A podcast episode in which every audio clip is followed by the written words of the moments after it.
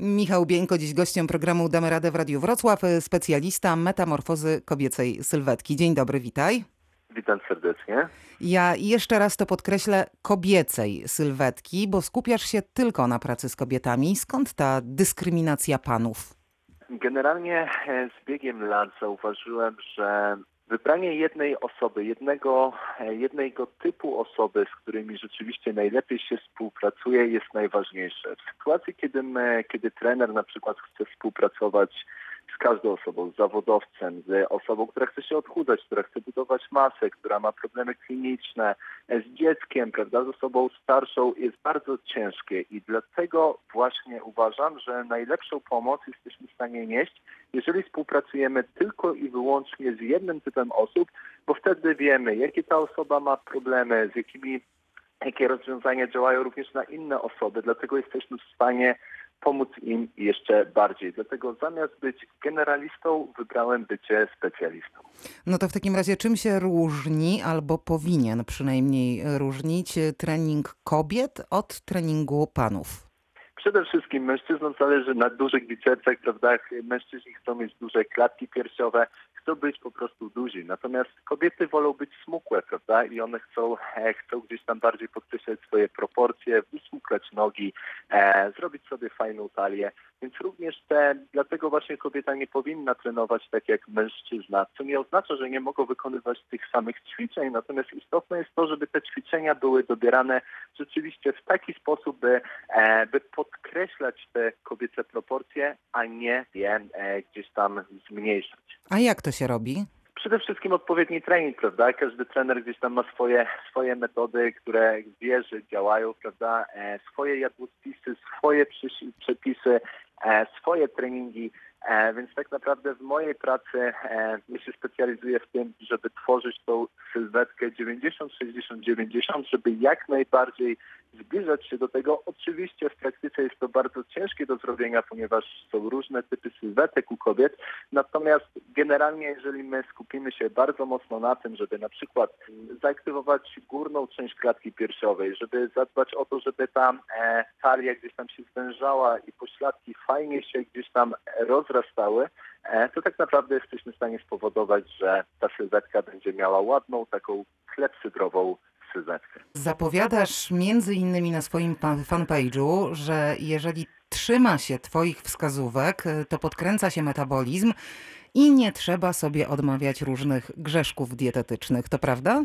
Zgadza się. Generalnie istotne jest to, żeby pamiętać, że jedzenie to są kalorie i oczywiście kaloria nie jest kalorii równa, natomiast jeżeli z doświadczenia zauważyłem, że jeżeli my od razu daną osobę wprowadzamy na dietę, która każe po prostu rezygnować z ulubionych produktów, która każe rezygnować z alkoholu, teraz zbliża się nam grille, prawda, imprezy i po prostu diety, które są zbyt restrykcyjne, powodują bez wątpienia to, że nam się nie chce ich trzymać, dlatego nie mają żadnego sensu. Dlatego w swojej pracy zawsze mówię, że nie trzeba rezygnować z prosecco, tylko trzeba wiedzieć, w jaki sposób możemy je pić. Dlatego właśnie... I w jakiej ilości chyba, prawda? Dokładnie tak. To jest bardzo istotne.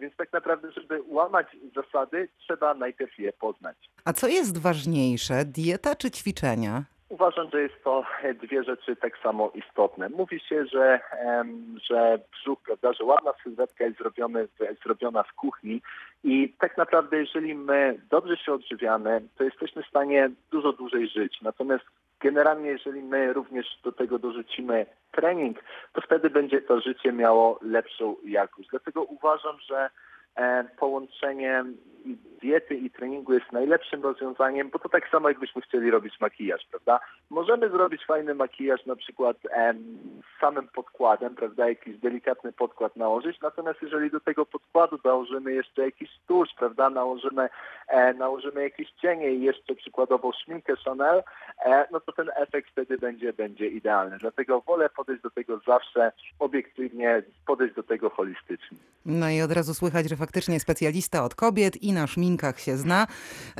Można być, Michał, tylko na diecie i nie ćwiczyć? Czy to może będzie tak, że wtedy nasze ciało mimo utraty kilogramów nas po prostu znienawidzi? To znaczy, jeżeli zależy nam również na tym, żeby ta skóra była jędrna, żeby była taka napięta, żeby ona nie była wiotka, a z biegiem lat u kobiet bardzo często gdzieś tam powstają te pelikany, gdzieś tam ta skóra nie jest już taka jędrna, to istotne jest to, że jeżeli my nie stosujemy żadnej diety, to wtedy tak jakby nie ma co rozciągać naszej skóry od środka. Bo jeżeli my delikatnie rozbudujemy te pośladki, czyli spowodujemy, że te mięśnie będą większe, to również te mięśnie będą tą skórę nam rozciągać. Przez to ta skóra będzie bardziej napięta i nie będziemy musieli wydawać tysięcy złotych na różne drogie zabiegi kosmetologiczne. Dlatego taki trening uważam, że każda osoba, nawet której nie zależy na tym, żeby jakoś niesamowicie wyglądać, powinna robić po to, żeby również chociażby dłużej żyć, prawda? Żeby zadbać o tą długowieczność, żeby uniknąć kontuzji i żeby chociażby być bardziej efektywnym w ciągu dnia w pracy, kiedy my siedzimy chociażby przy komputerze. Kiedy przeglądałam twoją stronę, zauważyłam, że ty często podkreślasz, że kobiety bardzo często popełniają różne grzechy przy odchudzaniu, przy treningu. To jakie są te grzechy główne? Jednym z takich największych grzechów głównych jest na przykład jedzenie owsianki z rana. I to jest taka oldschoolowa metoda, że kiedyś my wszyscy, ja również jadłem taką owsiankę z rana. Natomiast taka owsianka z rana, mimo że wiele osób gdzieś tam dalej stosuje tą metodę i widzi efekty, to tak naprawdę z biegiem lat powstało wiele skuteczniejszych metod. I przykładowo, jeżeli my zamiast jedzenia tej owsianki z rana, na przykład zjemy sobie jajecznicę, to będziemy mogli pozwolić sobie na to, żeby dłużej nie jeść, prawda? Bo wtedy zamiast jeść za 2 godziny, będziemy w stanie jeść za 5-6 godzin, dzięki czemu w pracy będziemy dużo bardziej efektywni, będziemy mieli więcej energii, więcej chęci do funkcjonowania. Więc jednym z takich grzechów jest na pewno jedzenie owsianki z rana, a drugim z takich grzechów jest to, że że jemy 6 posiłków dziennie, bo tak naprawdę jedzenie 6 posiłków dziennie nie ma nic wspólnego ze zdrowiem i jest bardzo, ale to bardzo problematyczne. Więc to są, myślę, że takie dwa główne grzechy. Jeżeli miałbym dorzucić jeszcze jakiś trzeci, to myślę, że dorzuciłbym treningi z YouTube'em. Generalnie chodzi o taki trenowanie w sposób nieprzemyślany, bo jeżeli my trenujemy w taki nieprzemyślany sposób, czyli po prostu odpalamy byle jaki trening po to, żeby się zmęczyć, to uzyskujemy efekt w postaci zmęczenia się, a nie wzmocnienia. A trening powinien wzmacniać nas, powinniśmy się stawać silniejsi, bardziej wytrzymali, a nie po prostu się męczyć, bo tak naprawdę większość treningów, które znajdziemy bezpłatnie, są to treningi, które są źle rozpisane, bo każda osoba nie mająca nawet pojęcia o periodyzacji treningu jest w stanie rozpisać na przykład 30 brzuszków, 30 przysiadów i 50 padni powstań. Każda osoba się zmęczy, natomiast nie ma to nic wspólnego z ustawianiem dobrego programu treningowego. Ja tak sobie czasem myślę, że jeśli chcemy schudnąć, my kobiety, to z każdej strony bombardują nas oferty różnych diet, ketogeniczna ostatnio, bardzo modna, ale czy naprawdę dieta ma tak ogromne znaczenie, jeżeli chodzi o jej rodzaj? Nie wystarczy po prostu przejść na deficyt kaloryczny, no bo to jeżeli jemy mniej niż spalamy, to zdrowy rozsądek podpowiada, że nie ma wtedy innej opcji niż schudnięcie. Oczywiście tutaj zgadzam się bardzo mocno, że są takie, prawda, moda. Tak jak kiedyś były modne szerokie spodnie, później były tylko wąskie spodnie, teraz znowu wracamy do tego, że te szersze spodnie stają się gdzieś tam modne. Tak samo jest z dietą. Teraz dieta ketogeniczna w Polsce jest gdzieś tam promowana. W Stanach ona była promowana wiele lat temu, już dawno od tego odeszli. Natomiast myślę, że model hybrydowy ma największe uzasadnienie. Model hybrydowy, czyli po prostu połączenie z każdej metody czegoś, co działa.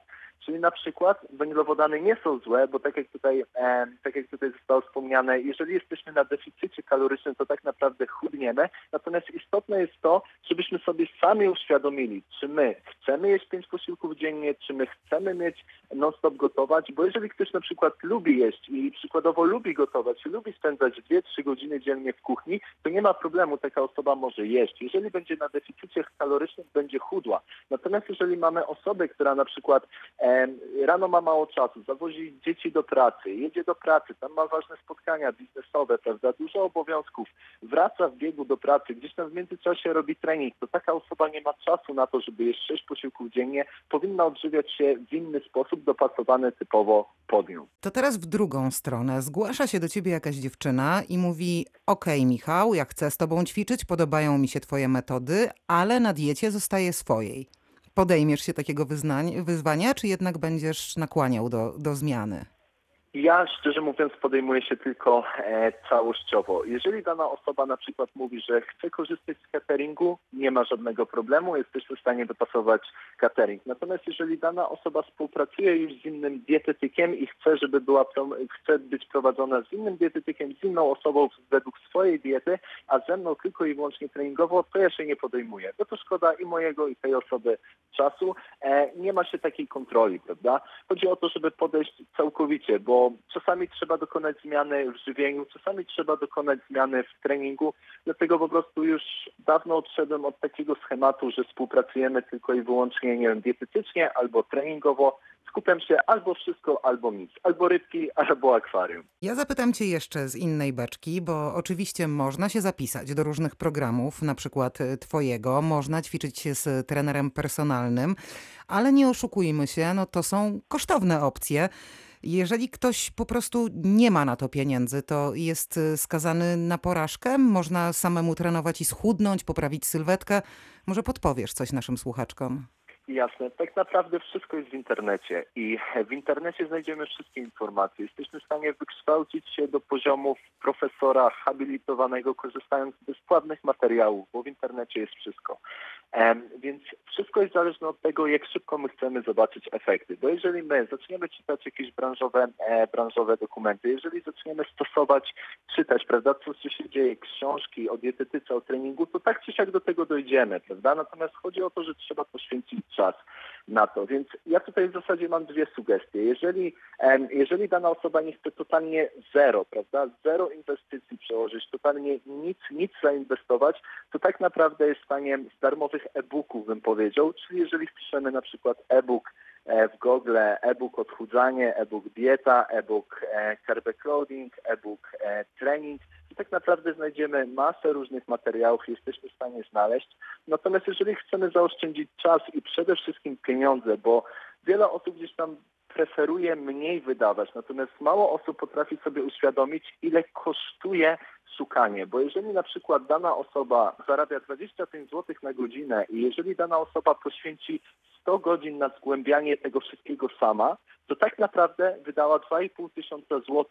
Więc za 2500 zł my jesteśmy w stanie naprawdę znaleźć genialne programy treningowe i już osiągnąć efekty i już mieć świadomość, że od pierwszego dnia idziemy we właściwym kierunku. Więc myślę, że czasami po prostu lepiej zainwestować, bo nasz czas już nigdy nie wróci. Na koniec chciałam zapytać o Twój program, wyzwanie można powiedzieć, 6 tygodni do bikini. Za chwilę zdaje się startuje.